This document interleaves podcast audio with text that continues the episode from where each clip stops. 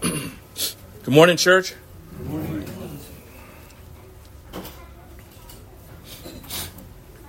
What do you see when you look back on your life?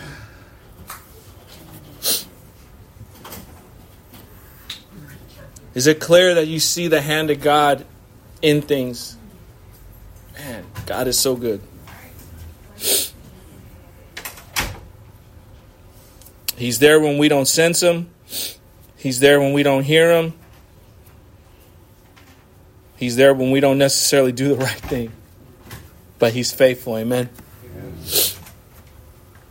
You know, I was uh, just doing some personal reading um, later on um, this week, a couple days ago, and you know, I, I was blown away uh, by the account of Hosea the prophet. I kind of spoke briefly to the men in prayer about it, but I mean, it really just it really hit me. Kind of getting a, a, a better grasp, getting refreshed on on what he went through as as a prophet, as a man of God. Uh, many of you are familiar if you've gone through that book. Uh, that that he he was told to marry Gomer, and Gomer was a prostitute.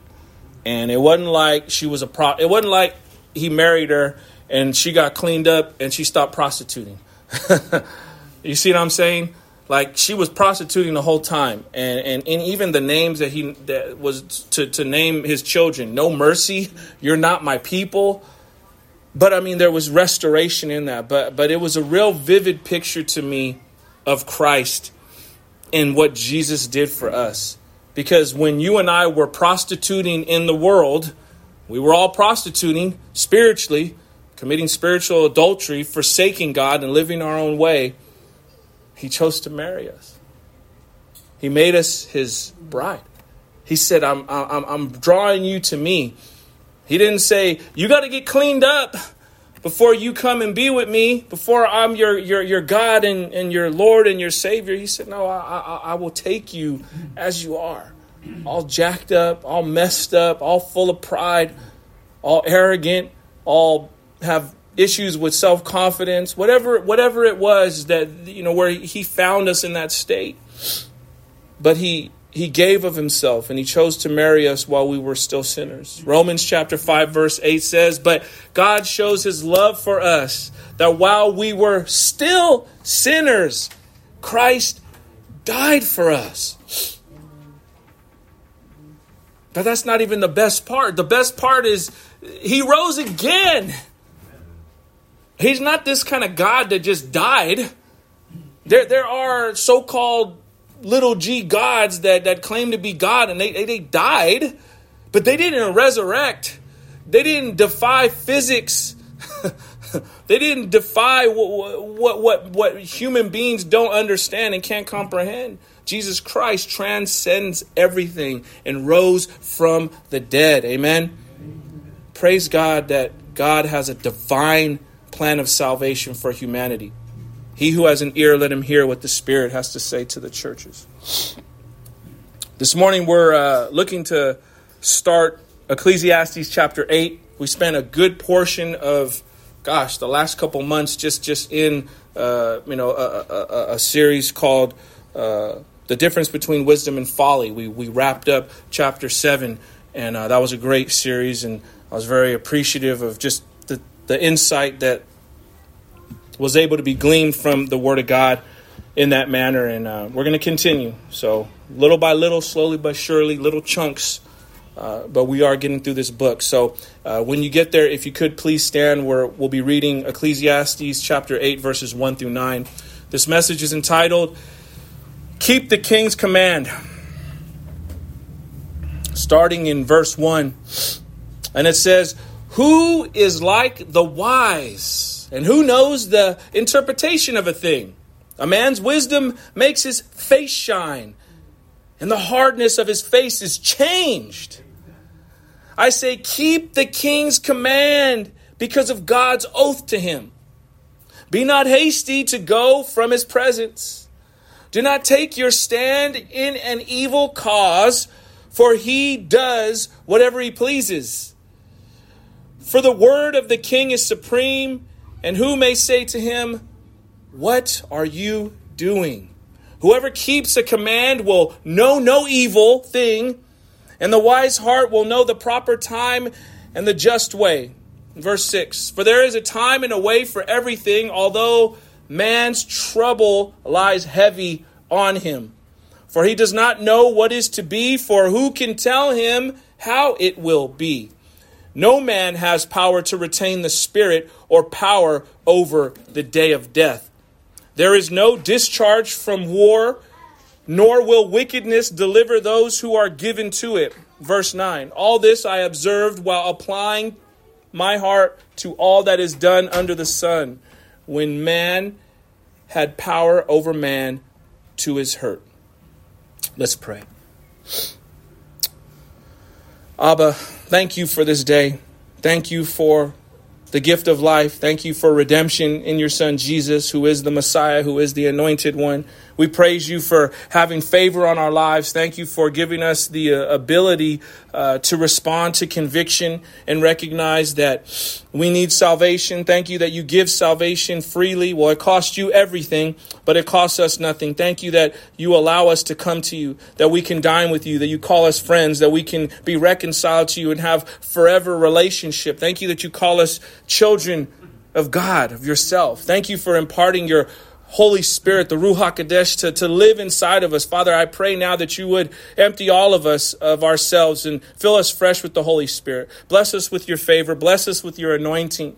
Would you give us discernment and understanding? Help us to have a holy, healthy fear of you, that we would walk in wisdom all the days of our lives. I pray that everything that we came in with baggage wise, we would lay it at the cross, that we would lay it at your feet, that we would leave here changed, that we wouldn't leave the same way, that we would be resurrected in our spirit, that we would have a newness of life. Refresh us. Help us to drink from the living water that is you. Help us to eat from the living bread, the eternal bread that is Christ Jesus. Father, we thank you for who you are. And like Moses, we pray if you don't go with us, we're not going. So we thank you and we love you. We pray this all in Jesus Christ's precious name. Amen. Like I said, today we're going to be starting Ecclesiastes chapter 8. We're going to begin by looking at the benefits of obeying authority the benefits. There's a benefit to prostrating yourself under authority. First, godly authority, God Himself. When we have a again a holy fear of God. This can never get old to us because it's it's it's it's so imperative that we understand what the fear of God is and what it leads to. But we, we must have a, a, a, a, a good, healthy uh, submission to godly authority. God Himself, and then those He puts in authority, and then human authority. We will see the, the, the pros of obedience and the cons of disobedience. Make no mistake about it, there are blessings and curses that are associated with obedience and disobedience. May we be those that are wise enough to not bring curses upon ourselves for no good reason other than we just chose to disobey. May, may obedience be something that is forged in us every day that we live. Amen. We have several main points, and the first one is this godly wisdom will change your countenance, meaning your, your, your appearance, and soften your heart. Wisdom, godly wisdom, or the lack of it, shows upon a person's face. it's funny because I, don't talk to Mark about what I'm going to teach on during the week or Thursday when he comes to the men's group, but he had, you know, he had said something just in passing that it was exactly what this scripture is talking about. Nobody come up in here with a grumpy face. Don't come in here with the angry face. You know, if we're children of God, and I know we go through stuff, but there should be a countenance about ourselves. There should be a glowing, a gleaming of goodness, of freshness, of righteousness, of purity, of holiness, because it's imparted to us by God. Again, wisdom will, or the lack of it will show itself upon a person, a person's face. Think about that the next time you look into the mirror. Your face literally reveals the state of your person, how you look. And I'm not talking about in a vain way, dolling yourself up or making yourself look a certain way, but just you're, you're, you're beaming with either life or death. An example of this is it was told to me a long time ago. Do you want to know how you find out the condition of a marriage? Look at the husband's wife. Look at her countenance. Look at her countenance. Simply put, you want to know the state of my marriage? Look at my wife. I'm serious. If if if, if she's then you know something's going on. But if she's easygoing, if she seems like you know she's she's walking closely with the Lord and things of that nature, then it's easy to say that things are well. Now, I've, eh, obviously, every marriage has all kind of little different things. I'm not trying to you know pick all crazy, but but just in general, generally speaking, if you want to know the condition of a marriage, just look at the wife's countenance, and vice versa. Look at the husband's countenance. if the man's always, it's a problem. A problem. They're one flesh. You can't have one that's always happy and one that's always bitter. That doesn't work. You see, the hard appearance Solomon mentions probably refers to arrogance. The tight lipped, squinty eyed, excessively overconfident person who lacks wisdom or lacks the fear of God shows their lack of the fear of God and lack of wisdom in their ignorance and how they posture themselves and how they portray themselves to be. But the wisdom that comes from God will make your face shine with love. Selfless love. Long suffering love. We don't like to hear that. But love isn't a little naked baby with an arrow on a cloud in a little mint. That's not the kind of love the Bible's talking about. The, the kind of love the Bible that's talking about, what Christ is, is that long suffering love where it's like, man, he's like, man, if there's another way, take this cup from me. I don't want to do this. I don't want to die on a cross. I don't want to get my hands nailed and my feet nailed and bleed out and get scourged and go through all this physical pain. Most importantly, be separated for you. But he said, Not my will, but your will be done. That's the long suffering love that the Bible talks about. Love is a verb, it's an action. Love is, I'm doing it even though I don't want to do it. You know that if you're married, you know that if you're a parent. I'm just keeping it real. Man, that diaper dirty and it's stinky. And it I'm tired and it's 2:30 in the morning and I don't feel like getting up and changing that baby's diaper. But you get up because of a long-suffering love. Dishes still ain't cleaned. Garbage still ain't taken out. Hedges still ain't cut. But you endure and you love. Why? For a long suffering love. You see, this kind of love, and this is not even my notes, but this I believe the Lord is leading me to share this. So I'm saying that, that, that, that kind of love that's conditional, that's not good. Oh, I'm gonna be cool with you because you're cool with me.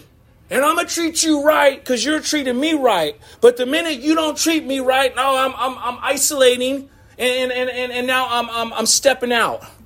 That's not biblical, church. Love isn't real love unless it costs you something. And that's what I mean. It, that's what the Bible means. It costs us something to suffer for Christ. It costs us something to love when we're not loved back. What did Jesus say? Far be it from you that just to just love people who love you. What good is that? Even the sinners love each other. There was all kind of people that were loving each other at that Niner game last night. I'm not saying they're all not saved, but I would reason that some of those people are, are, are in sin. The Niners won. We're drinking. We're happy. I love you, bro. We're called to love people that hate us. We're called to love people that scorn us and despise us and don't want to see us prosper. How are we doing today with that, church? The fear of God, which leads to the wisdom of God, will turn a heart of stone to a heart of flesh. This is because the heart of a person, get this, is basically the hub or the epicenter of human personality. It actually produces the things that we would ordinarily ascribe to the mind, right? Someone who's all about, that doesn't know God would say, oh, it just comes from your mind. It just comes from your mind. But there's more to us than that. We're not just a mind, we're, we're fearfully and wonderfully created. We're multifaceted. We're fashioned after our, our Creator God who's endless, who, who lives and exists out, outside of space and time. Life that's uncreated. Every time I say that, I can't wrap my mind around it. It hurts my head when I think about it. because God is, that's God. That's Yahweh. He's uncreated, but He's life. For example, Scripture tells us that grief, desires, joy, understanding, thoughts, reasoning, and most importantly, faith and belief are all products of the heart. And when I say heart, I'm talking about your innermost being, your integrity, who you are, your character, who you're going to be when all this fades away. The heart produces this. The heart is the center of either good and evil or evil. And what comes out of your mouth starts in the heart of a person. Luke chapter 6, verses 43 through 45 tell us For no good tree bears bad fruit, nor again does a bad tree bear good fruit. For each tree is known by its own fruit. For figs are not gathered from thorn bushes, nor are grapes picked from a bramble bush. The good person out of the good treasure of his heart produces good, and the evil person out of the evil treasure produces evil.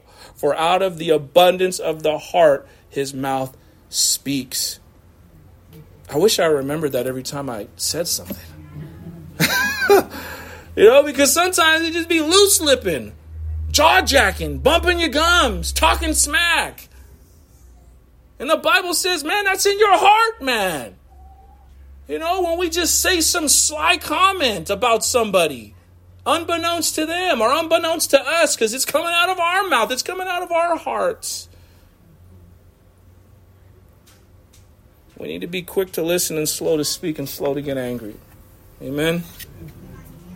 Genuine wisdom received from God will literally change your appearance. That's the first main point.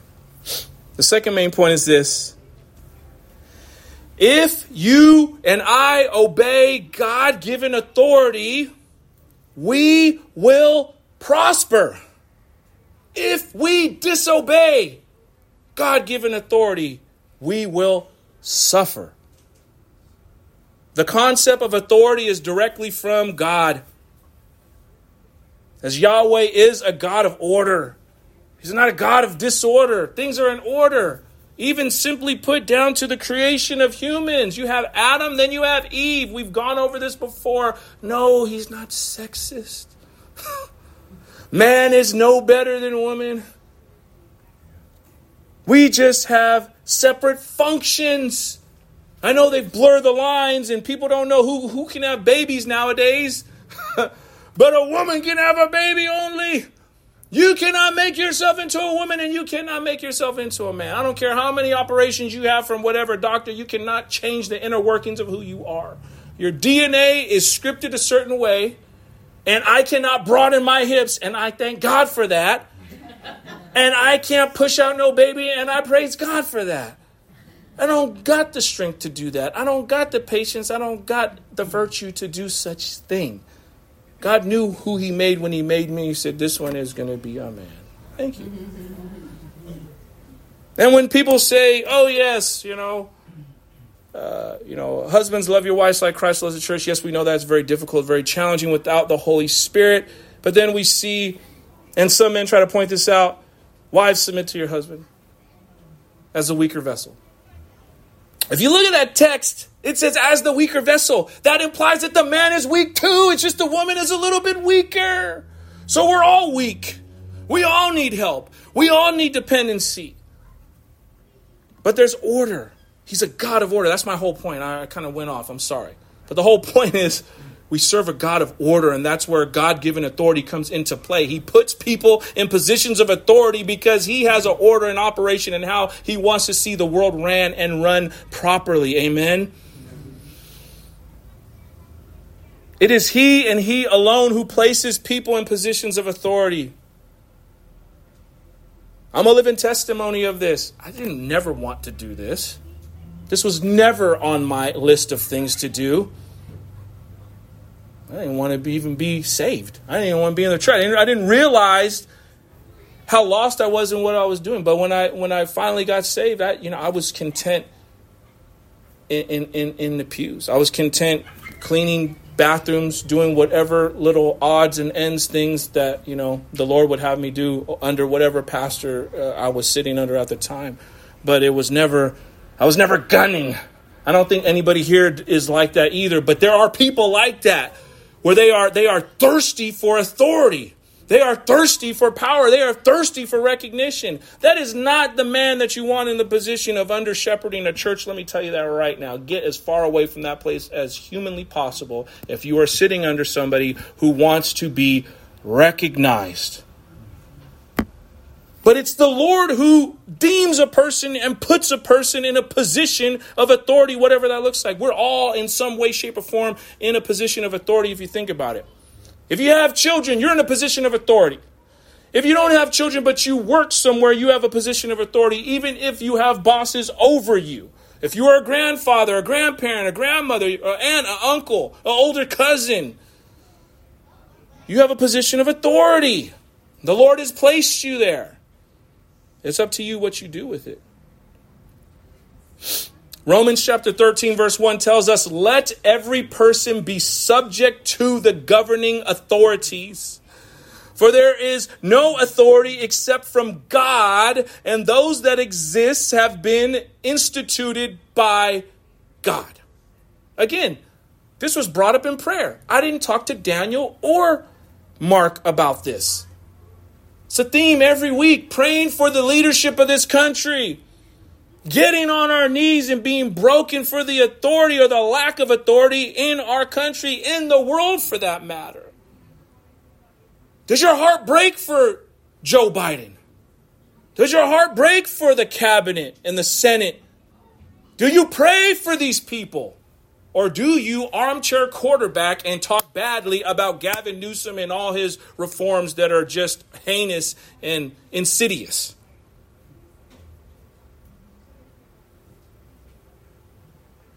If the church did more praying and less observing and finger pointing, things could be different. Everybody talks about revival. Revival must start within your own heart. Revival must start with you recognizing that you're a sinner and you need to get right with God. You could say, I know that already, but do you really know it? Do you have a contrite heart? Are you broken by the things that you see? In your own life, have you been honest with where you really are with the Lord? Or is it just a game of charades and facades and, and, and, and, and, and living facetious? You see, if we're really honest with ourselves and God, we would admit how much we really are lacking and how dependent we really are upon Him and how every day, every moment, every breath comes from Him. And that would change our behavior. We wouldn't complain that Taco Bell messed up my order. We'd be more concerned about how can I help that fella over there that I know that needs help. We would be less self absorbed and we would be more moved with compassion for our fellow human being. Again, even the ones we don't like, even the ones that hate us. You see, without proper authority and order, a society will run wild and there will be chaos of every kind. Let me first say the Bible fully takes into account the abuse and misuse of authority. But just because some human beings will take advantage of the position of authority that they have been placed in does not take away the fact that the authority and order in and of itself is a vital part of society.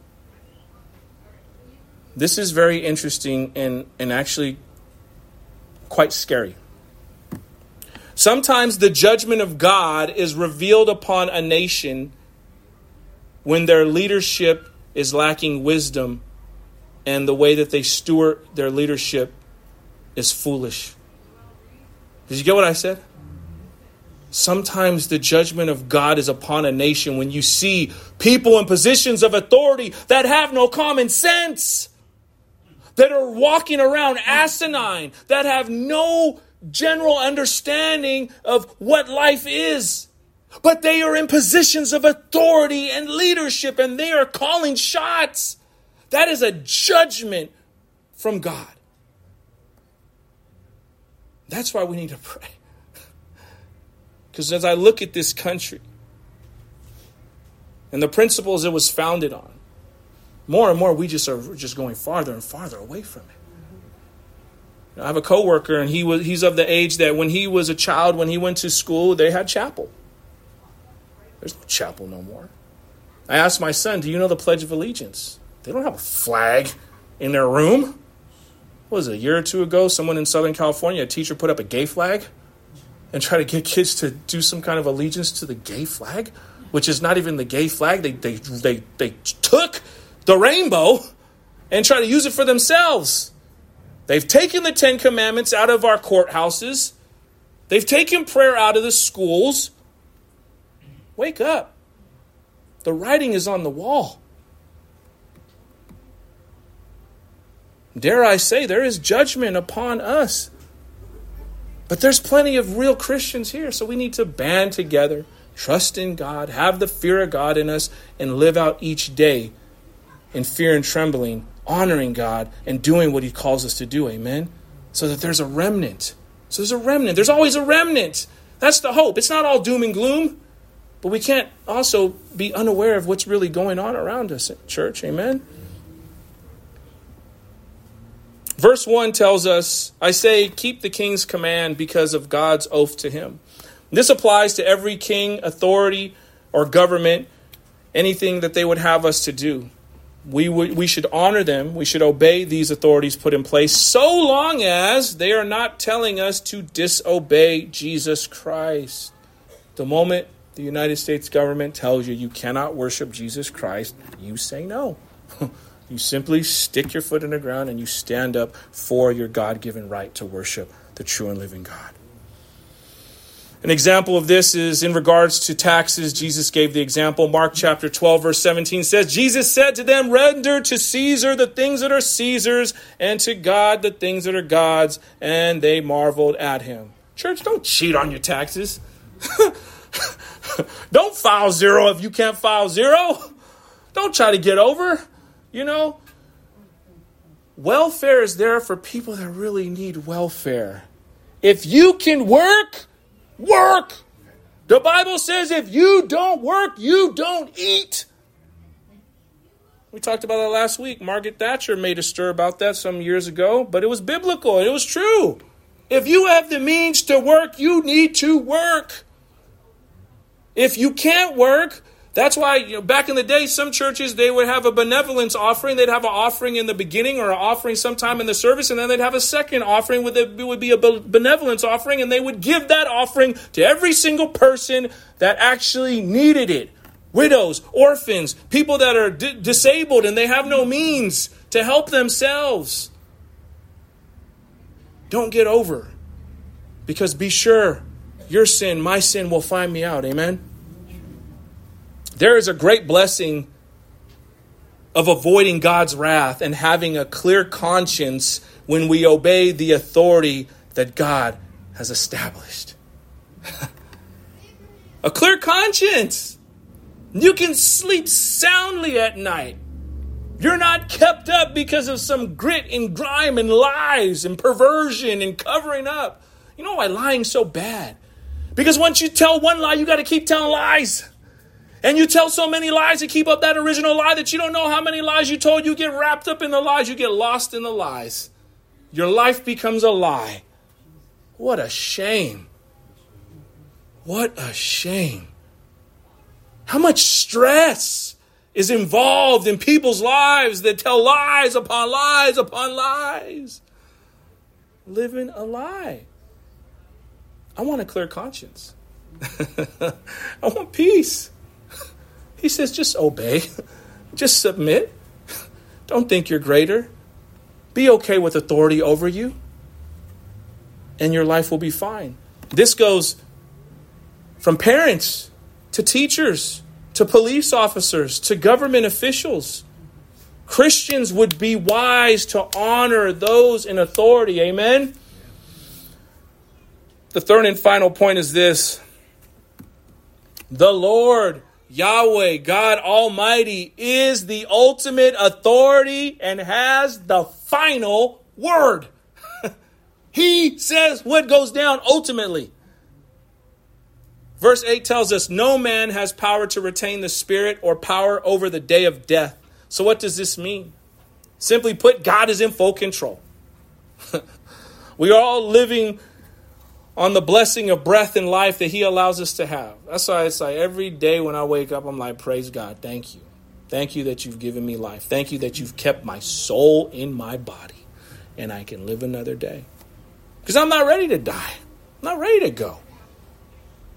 I want to be here still. There's work to be done. I feel like, I don't know, it could be me, but I believe people, I think people know when, when, when they're ready. I think people know when they're ready, you know, and they're like, Lord, I, I got peace with it's time to go. Speaking of those who are saved, a saved person, I think, knows when it's their time to go. But if there's a fire and a hunger in you still, you know, to, to, to, to, to walk in the good works that the Lord has prepared for you here on earth, I think that you're still needed here. And there's a purpose for your life here on the earth. But we don't control that. He's the one. He says when and He says how. He's the one who gives us breath in our lungs and the measure of it. Even with the free will decisions of people, the Lord's purposes will ultimately prevail. Example, think of this the, the life of Jonah. right? He ran. He ran. I'm not going to Nineveh. I hate those people. I hate them. I want them to burn. I don't, I don't want them to be saved. Do you know what they did to us? Do you know how they hate Israel? And you, you want me to go to preach to these pagan, godless Gentiles? Do you know the defiled things that they do? Do you know the defiled gods they worship and the horrible practices that they do? And he said, I'm going to go as far away from Nineveh, uh, Nineveh, excuse me, as humanly possible. We all know what happened, right? God's purposes prevailed. He ended up going. and the, the, the story's crazy. The account's crazy. Because he preached a mighty sermon, and, and, thousands of people got saved, and they repented, and they were in sackcloth and ashes, and they were praising the true and living God. And then our boy Jonah is mad again. He's like, I can't believe it. I can't believe you saved these people. The Lord's purposes are going to prevail. Now, if we, me and you continue on in, in whatever you know kind of issue we have with some kind of besetting sin in our lives, it's just going to be like Moses. How many more times you want to go around this mountain, man? I've been through it. I'm 45 now. I believe the Lord wanted me to do what I'm doing now when I was 20 something, but it wasn't happening because I was rebellious. So he said, "Okay, well, yeah, I got all I got all the time in the universe, man. you want to be 65 and me bring you into, you know, what you were supposed to walk in? It'll you'll be 65 years old, barely getting to where you were supposed to be. Be wise and straighten up, man." So you don't got to waste 20, 30, 40 years of your life before you actually walk in the purposes that God has prepared for you. Because He will wait. You'll just be later on down the road. But his purposes for your life will prevail. Amen. And in regards to the day that we leave this planet, no one has the power over that day. Psalm chapter 90, verse 10 says, The years of our life are 70, or, or, or, even by reason for the strength of 80, yet their span is but toil and trouble. They are soon gone, and we fly away. That's basically just saying that, you know, there, there's a cap there's a cap on, on, on how long the average person is going to live, And, and, the Lord has kind of set that in place. So the best thing to do is just have the fear of God in you and enjoy your life, man. Enjoy your toil, enjoy your food, enjoy your family, enjoy the pleasant things of life because it really isn't all doom and gloom. The Christian should be the joyous person on the earth. If you're a Christian, if you're a true follower of Christ and you're always angry and upset and you're always complaining, you're always depressed, man, get right with the Lord. For real, get right with the Lord. Because, I mean, if you took a shower this morning, you're rich, homie. I'm going to tell you straight up. If you put shoes on your feet and you got no sho- holes in your shoes, you're rich, man. If you had a car and you drove, if man, if you got on the light rail and you got down here, you're rich. If you eat three square meals a day and you get snacks, if you got a refrigerator where it's cold, you're rich. There's so much that we should not take for granted, church. The Lord has blessed us with so much.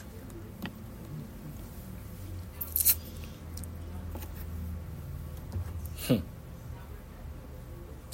No one is able to retain the Spirit, to keep it in the body beyond the time which God has given. No one has the power in that day of death against the day of death or to avoid or delay it. So many people are trying to avoid death. Oh, I want to live forever. Oh, I want to live forever on the earth. I want to turn back time. the fountain of youth. I mean, I get it, but it's like it is what it is, man. You going gray? Go. I mean, it's, it's if you die, it's all good.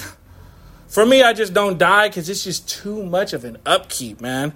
If I was trying to dye this beard, every two weeks I go get what is it, just for me? Come on now. And then it'd be looking super fake, it's super dark. Plus, I got a gang of gray hair up here. Like I always said, the gizzard don't lie. So you could have everything nice up here and there. Look at their neck. Look at their neck and look at their knuckles. I don't know why women's knuckles get bigger as they get older. It is what it is. Men too, hey, we don't look no better. I said, man, I said, uh, you know what was it, that movie Rio? I told one of my clients, I said, why Paul McCartney look like that bird? The white bird that sing with the frog that loved him, the poisonous frog that really wasn't poison. I'm not trying to knock him. I'm just saying, you know, it's crazy how some people resemble animals. Anyways, Sir Paul McCartney, no disrespect to you. Praise God. Bless your soul. Get saved. You know. Sorry, I'm not a comedian, I'm a pastor, but, anyways. He is the only hope for the face of certain death. This is why it's so important to run to the one who's conquered death, Jesus, the Messiah. For the believer, we can rest assured that our eternal soul is secure and safe with Jesus, the anointed one. Second Thessalonians chapter 2 verse 16 tells us, "Now may our Lord Jesus Christ Himself and God our Father, who loved us and gave us eternal comfort and a good hope through grace. That's where your saving refuge is, is in Christ alone. All right, let's look at these verses a little bit closer. We'll look at verse 1 because there's a lot just in this first verse. Uh, I'll read it in just a second. Ecclesiastes chapter 8, verse 1 Who is like the wise? And who knows the interpretation of a thing? A man's wisdom makes his face shine, and the hardness of his face is changed. Okay, so we see this statement who is like a wise man? Once again, I alluded to this earlier in the message, but we see the statement who is like a wise man? Well, simply put, the one who fears God. The one who fears God, who has a holy fear of God, is like a wise man. The reason why this principle cannot get old, church, is because the maturing believer in Christ is maturing simply because God Himself is ageless. He's timeless. He lives outside of space and time. He has no limits. He has no boundaries. There's nothing that can contain Him. He's self contained. He has self revelation. He's in need of nothing at all. Think about it this way Jesus taught in Matthew chapter uh, 9, verse 17 Neither is new wine put into old wineskins. If it is, the skins burst, and the wine is spilled, and the skins are destroyed, but the new wine is put into fresh wineskins. and so both are preserved. Why did he say that? Why did he use that parable? Because, like new wine, church, he wants to continually do a fresh new work in you and in me.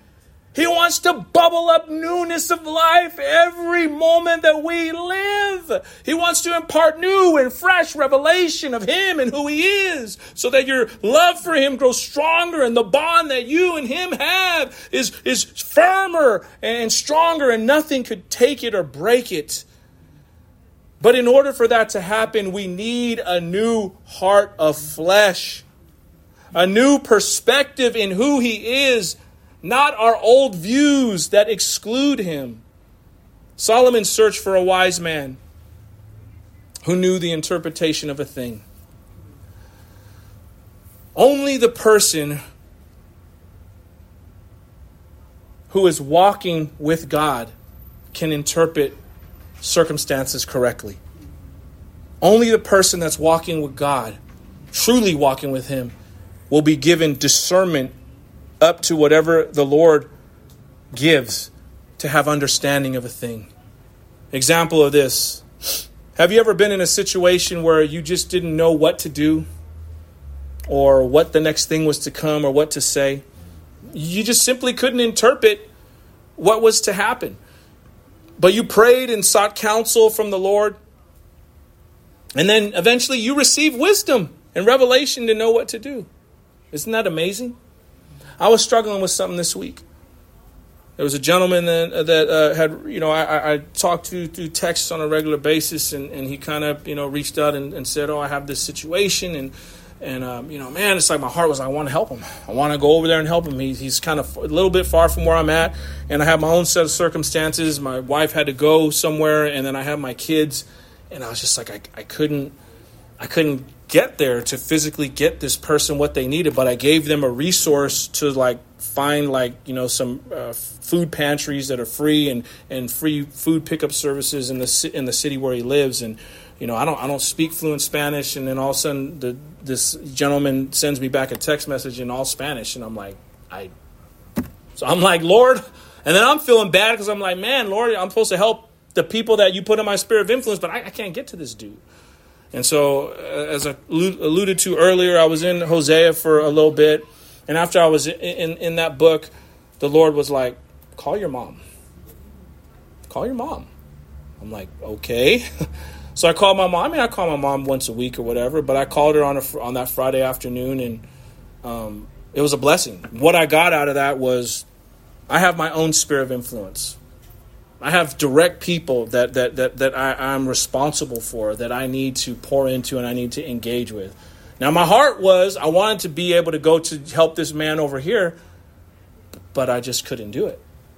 But the Lord gave me peace because I was struggling for a minute with that. I, I was I won't say I was stressed out, but I was like, Lord, I want to do the right thing. And I'm like, man, Lord, am I not doing the right thing? Because I'm not getting in my car and getting these two two things of water and, and getting food and taking it to this man. But the Lord's like, dude, you got two kids here. Your wife's gone at the store. you seeking me for wisdom? Call your mother. Talk to your mom. My stepdaddy goes to work. You know, he's gone. He's gone till like eight, eight, sometimes eight thirty at night. So I, I call my mom, and uh, I believe that was my whole point. Is he will give you wisdom and counsel if you seek him on every circumstance and every situation. You see, Solomon knew that wisdom makes a man happier, even in an under the sun premise. When we see under the sun, it just basically means not connected to God. Under heaven means connected to God, but when you see Solomon talking about under the sun, it's, it's usually in a, in a secular perspective. So, even in a secular perspective, wisdom makes human beings happier. It makes his face shine, and the sternness of his face or her face will be changed. The shining face speaks of the favor of God. Numbers chapter 6, verse 25 tells us the Lord make his face shine upon you and be gracious to you. I love the Aaronic blessing. It's a great, it's a great prayer to pray over your family. Pray it over your kids. Pray it over your husband, over your wife. Pray it over your aging parents. Pray it over people, man. It's it's great. It's beautiful. Ever since I learned that, I don't ever stop. Pray that every day over my children, my wife, because it's important. Pray it over myself. You see, when you are walking in the favor of God, it will show in your countenance. Your face will shine. An example of this remember when Moses went up to Mount Sinai for 40 days and 40 nights and he spent fasting before the Lord of all creation. And when he came down, his face shone. They couldn't even look upon him. They're like, man, you've been with the true and living God. Oh, you're blinding us. It was so heavy upon him because he'd been in the presence of God. Only the power of God can change the hardness of someone's heart, which will in turn change the hardness of someone's face. If you got someone in your life and they're just hard, you got to pray.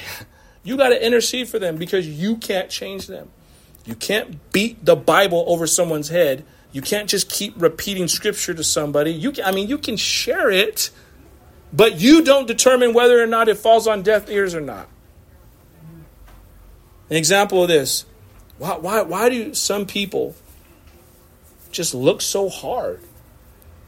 They could be white collared, they could be blue collared, they could be from the hood but they're just hard. They just have a hard face. They're always mean mugging. They're, they're always got this scowl upon their face. The truth is, it's because they, they have not yet receive the love of Jesus Christ into their hearts. And, and, and I'm not trying to explain away the hard things that some of these people have gone through. I'm trying to be sensitive about it because I'm sure many of these people go through have gone through very difficult and painful things, and it's hardened them. Life has hardened them. But the application is this although the wise cannot make sense of all things, a person who receives wisdom from God will beam with the gentleness of God. And for those that are still hard, they simply need to receive willingly the love of Jesus Christ. And in His time, His love and His wisdom, His joy, His peace will change their countenance. He will soften their hearts. Amen. All right, let's go ahead and look at 2 through 4. It says, I say, keep the king's command because of God's oath to him. Be not hasty to go from his presence. Do not take your stand in an evil cause, for he does whatever he pleases. For the word of the king is supreme.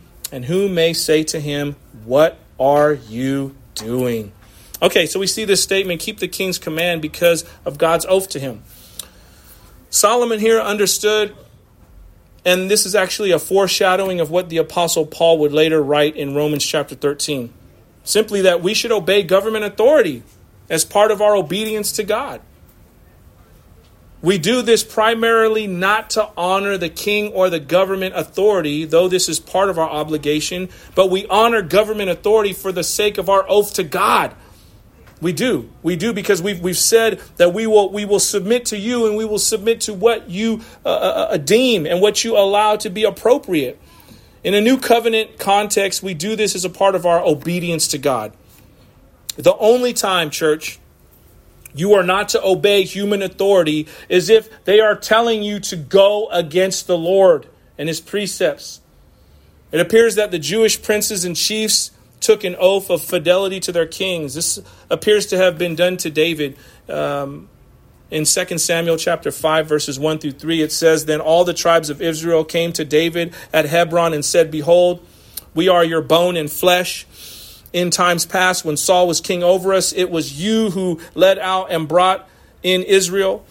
And the Lord said to you you shall be you shall be shepherd of my people Israel and you shall be prince over Israel so all the elders of Israel came to the king at Hebron, and King David made a covenant with them at Hebron before the Lord, and they anointed David king over Israel. So there was an oath. There, there, there, was a, there, was a, there was a transaction that took place where they said, We acknowledge that you're the man that God put in place, and we're going to submit to your authority. We're not going to question it, we're going to be obedient.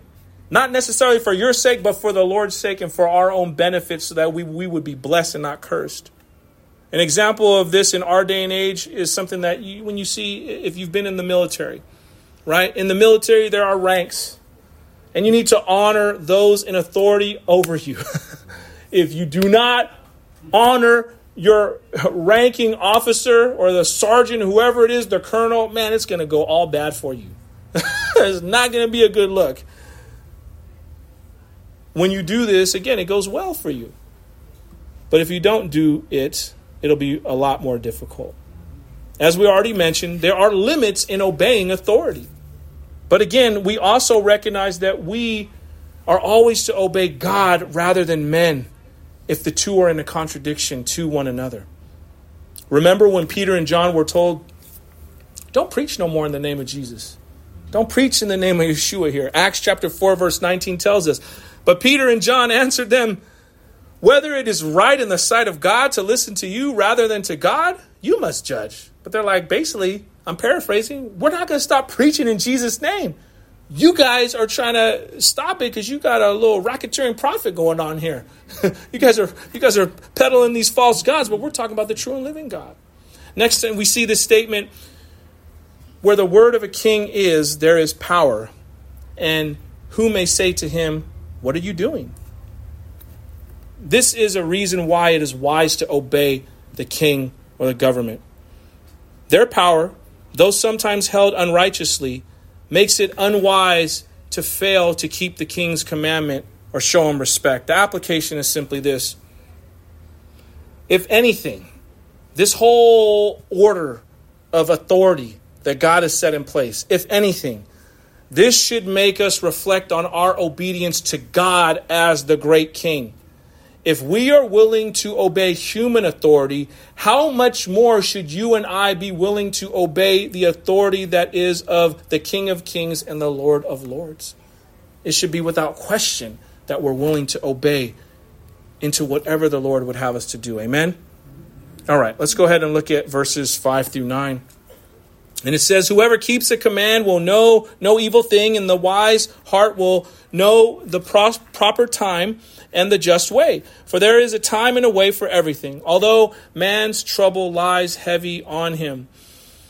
For he does not know what is to be. For who can tell him how it will be? No man has power to retain the spirit or power over the day of death.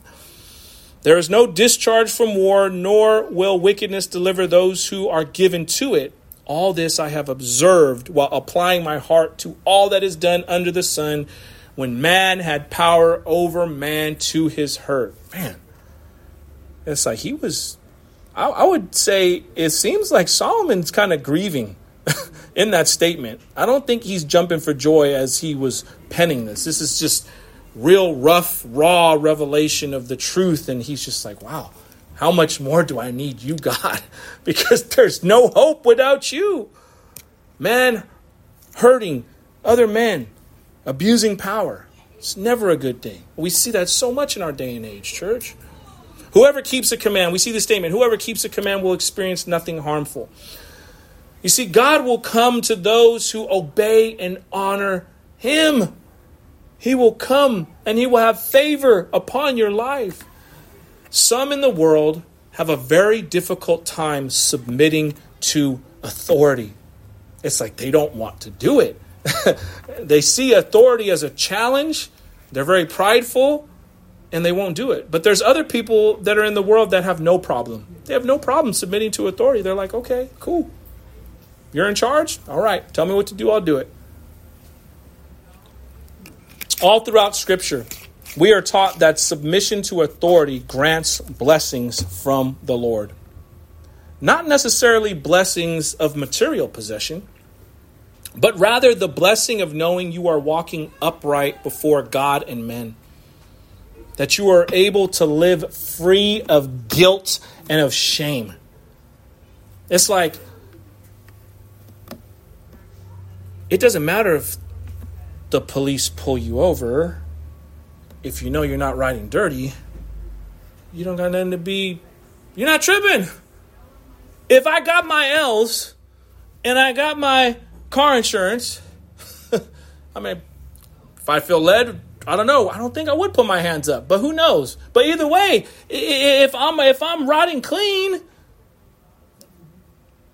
you got nothing on me. I don't. I'm not looking over my shoulders. I didn't run that red light. I'm not speeding. But now, if you don't got your license, you in a hot car, you smoking, you got booze in the in the, in the back seat that's open. You wouldn't. You weren't wearing your seatbelt. You were going 25 miles over the speed limit, switching, swerving in and out of lanes. Your tags are expired. You better panic, man. They might pull you out and do you in. Might be a bad look for you on that day. Example There was a whole movement of people a while ago who wanted to defund the police. This was a real hot topic when George Floyd was fatally killed. And I'm going to be sensitive about this, but it's real life, so I'm going to speak on it, led by the Holy Spirit. Okay?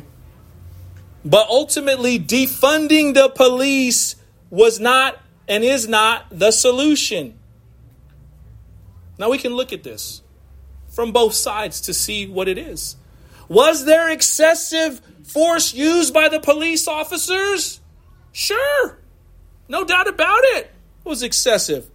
Could there have been reasons beyond the video footage that would have contributed to them using the force that they did?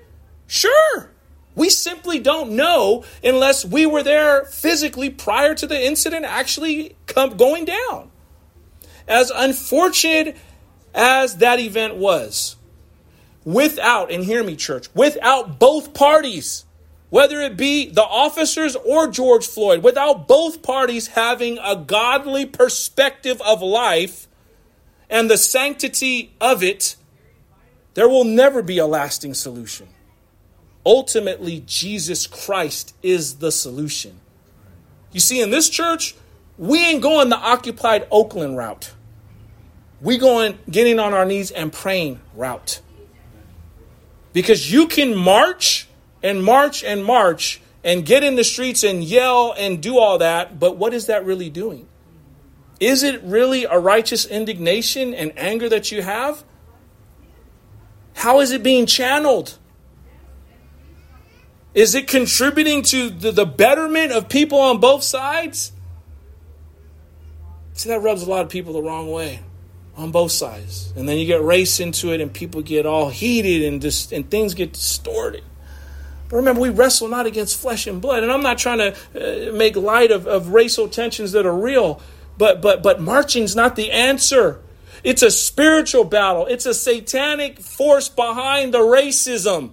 And until people understand that, we're going to be at a stalemate. And people are going to still be racist and not like one another for the color of their skin and not be judged by the content of their character because they're not being led by the Holy Spirit. This is why Leviticus chapter 19, verse 18 tells us love your neighbor as yourself. Love your neighbor as yourself. Who's my neighbor? Any single person I come across in this world. It's my neighbor, not just the person that lives right next to me. we be sometimes people be like, man, they nice to them strangers, and they just mean mugging their neighbor. Man, can you believe this fool? always leaving his branches, don't ever cut his branches, man. Always hanging over on my side of the fence. Going to the soup kitchen and feeding the homeless, mad at their neighbor. Everybody's our neighbor. You see, but you can't love your neighbor as yourself if you have a faulty view of who God is. if you don't believe that all humanity has been created in the image of God, then you will not value all of human life. Amen.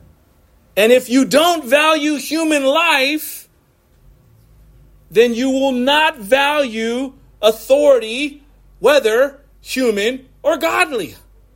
You just won't. You won't respect the police. You won't respect the principal. You won't respect the homeless person that asked for, you know, some change. You won't respect the clerk at the at the loop.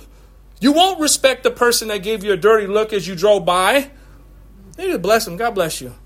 You know, you know you're getting more mature when you're able to say, you know, God bless you, man. It just roll off your back, and you're not like, I want to put it in. You know, when you're fighting that, like, man, come on now. You just you letting your emotions get get too much of you. And that's why people get killed over senseless things because in the moment, people don't quell their anger and they lash out because of emotion. And it's never wise to lash out and make a decision when you're just angry because you're fueled by your emotions. And emotions, even though they're a good thing, if emotions are not held in check, a lot of times we say things we regret. It's like, man, I didn't mean that, but I, in the moment, I said some things to you. you know, married people know that very well. You're getting somewhere in your marriage if you're able to hold your tongue and you're not just, just because you just, you know. It's just real. It happens like that, though. It's but we laugh at it because it's real. But you're maturing in the spirit when you're able to calm down and not get so wound up about it, you know, and understand it's like the the love that God has for me is is, is non conditional. And I'm not looking to my husband or my wife to, to, to fulfill me and make me whole. I'm whole in Christ. Remember, I'm married to a, a, a sinner, and I'm a sinner. So it's a very much of a challenge. we got to give grace to one another. And that's where the love lies in the grace. It would be so sad if, if, if God's love for us was conditional. We would I wouldn't receive it. I wouldn't receive it. He's like, man, you mess up every day, multiple times a day, an hour. Shoot, forget a day, multiple times an hour. But God's grace is, is, is unmerited favor. I love it. Unmerited. But you give it to me. Praise you for that, Lord. Sorry, I got off track. Talking about marriage. Don't worry, my marriage is good. uh, the application is this. So you see, once again, the fear of God. It's paramount, church, in living a righteous, peaceful life amongst others. If we honor the authority God has put in place, we will be blessed by Him regardless of what our circumstances look like. Um, look at look at Joseph. Okay, they did Joseph dirty. The authorities did him dirty. Potiphar's wife, she did him dirty. She had authority over him as, as, as the wife uh, of the man who was in charge of the house where he was doing work. She tried to sleep with him. He wouldn't sleep with her. They threw him in prison. He didn't lash back at her. He didn't say, You stinking scoundrel, you filthy liar. She's wrong. Get rid of her. I'm sure he wasn't happy that he went to prison, but he humbled himself and he, he, he, he humbled himself under the authority that was put in place by the Lord. And it took a long time, but, but he was vindicated, he was justified, he was set right. So if you're in a position like that, don't give up just because it hasn't happened right away. In, in those times, in those seasons of hardships, the Lord is trying to grow something in you that it could never be grown if things were all good. Just like Joseph. Maybe you got to be in whatever prison you're in for a season of life that you're in. But God is sovereign. He's in control and He knows the fruit that's going to come from your suffering. Amen? Sorry, baby. Sorry, Maverick. My bad, bro. I'm making you cry, man. He's a good boy. I'm getting fired up over here. All right, this next statement because of every matter, there is a time and judgment. Solomon first explains this in Ecclesiastes chapter 3 verse 1 through 8. I'll read it. I love this I love this text. For everything there is a, a season, a time for every matter under heaven, a time to be born and a time to die a time to plant and a time to pluck up what has been planted, a time to kill and a time to heal, a time to break down and a time to build up, a time to weep and a time to laugh, a time to mourn and a time to dance, a time to cast away stones and a time to gather stones together, a time to embrace and a time to refrain from embracing, a time to seek and a time to lose, a time to keep and a time to cast away, a time to tear and a time to sew, a time to keep silent and a time to speak, a time to love and a time to hate, a time for war and a time for peace. There is a time and a purpose for everything under heaven. This next statement, though the misery of a man increases greatly, for he does not know what will happen. The preacher here understood that for every matter there is a time and judgment, but he also knew that we, we don't know what those times are. We just don't. A wise man's heart may discern both time and judgment, but certainly not perfectly. And not all are wise. Some people are, are, are foolish because they choose to live in foolishness. This speaks to the reality that all of humanity is limited to their understanding of things. Without the revelation given by God, we are shooting in the dark trying to hit the bullseye. We cannot figure out life apart from revelation given to us by God. And without understanding and the gift of faith given to us to trust in Jesus Christ alone to be our security, we will always be burdened with the heaviness of life. You never get that heaviness lifted until you receive Christ as your Savior. You will always walk through life if you're doing it on your own with a heavy burden and a weariness of not understanding what is going on and the burden of life that takes its toll on every human being. This next statement no one has power over the Spirit to retain the Spirit, and no one has the power in the day of death.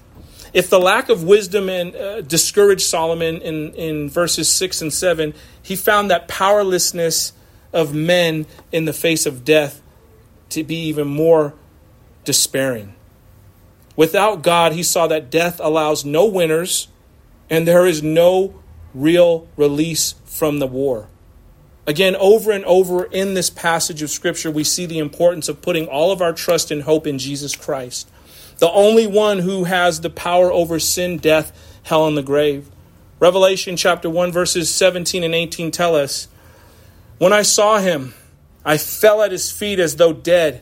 But he laid his right hand on me, saying, Fear not, I am the first and the last and the living one. I died, and behold, I am alive forevermore, and I have the keys of death and Hades. That's a comfort. That's a comfort to know that our God has everything in control. He's sovereign over every aspect of life all the time. We see this last statement. Michelle and Isaiah can come up whenever they're ready. I'll be ending in a minute.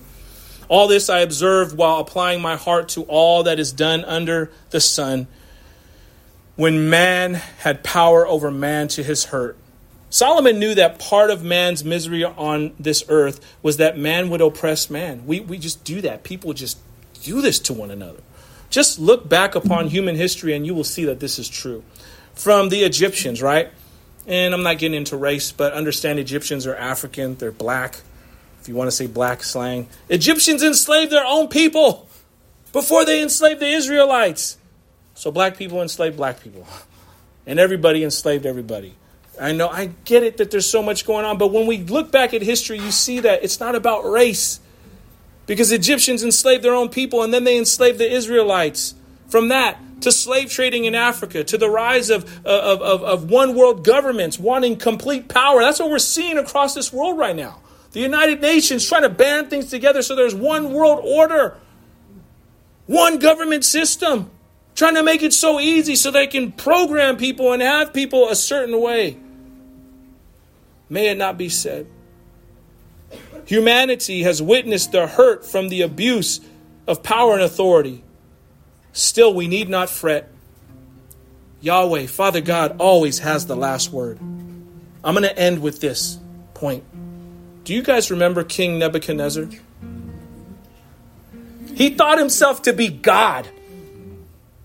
And the reason why his kingdom had rose to such power and prominence only one day for him to be humbled at the peak of his reign as is with everything else in life, it is God alone who must reveal the truth of what is true to us. At that point, it's up to you and I whether or not we will accept it and respond by complete submission through our own repentance of our sins to Him. Daniel chapter 4, verses 34 and 35 tell us At the end of the days, I, Nebuchadnezzar, lifted my eyes to heaven, and my reason returned to me. And I blessed the Most High, and praised and honored him who lives forever, for his dominion is an everlasting dominion, and his kingdom endures from generation to generation. All the inhabitants of the earth are accounted as nothing, and he does according to his will among the host of heaven and among the inhabitants of the earth. And none can say his hand, can stay his hand, or say to him, What have you done? You see, may we be those that are willing to humble ourselves under God's mighty hand. Let us live in such a way that we are continually honoring, honoring Father God and then those he puts in authority. Amen? Yeah. Let's pray. Father, we thank you for the truth that you show us. Lord, you are a God of authority. You are a God of order. You are a God of righteousness. And you set things up on the earth in a specific way so that things would work freely and that things would have the right order to them. You've given authority to men, not to abuse it, but to help us from not going crazy and running wild and having recklessness abound everywhere. Father, we are living in such a day where our leadership, our authority needs you. They need to be woken up. They need to be convicted of their sin. They need to be convicted of their wicked ways so that they could lead righteously. Not only here in America, but across the planet. Every nation, tribe needs you. They need conviction. They need to respond to that. They need to have a holy fear of you. So, Father, start with us as individuals. Start with Resilient Life Church. Start with all the, the other neighboring churches that truly believe in you as Jesus the Messiah. May we be those who humble ourselves and submit to your authority, rule, and reign in our lives. And may we see the fruit of what we have planted. May we reap a, a plentiful harvest to honor you. In Jesus Christ's name we pray. Amen.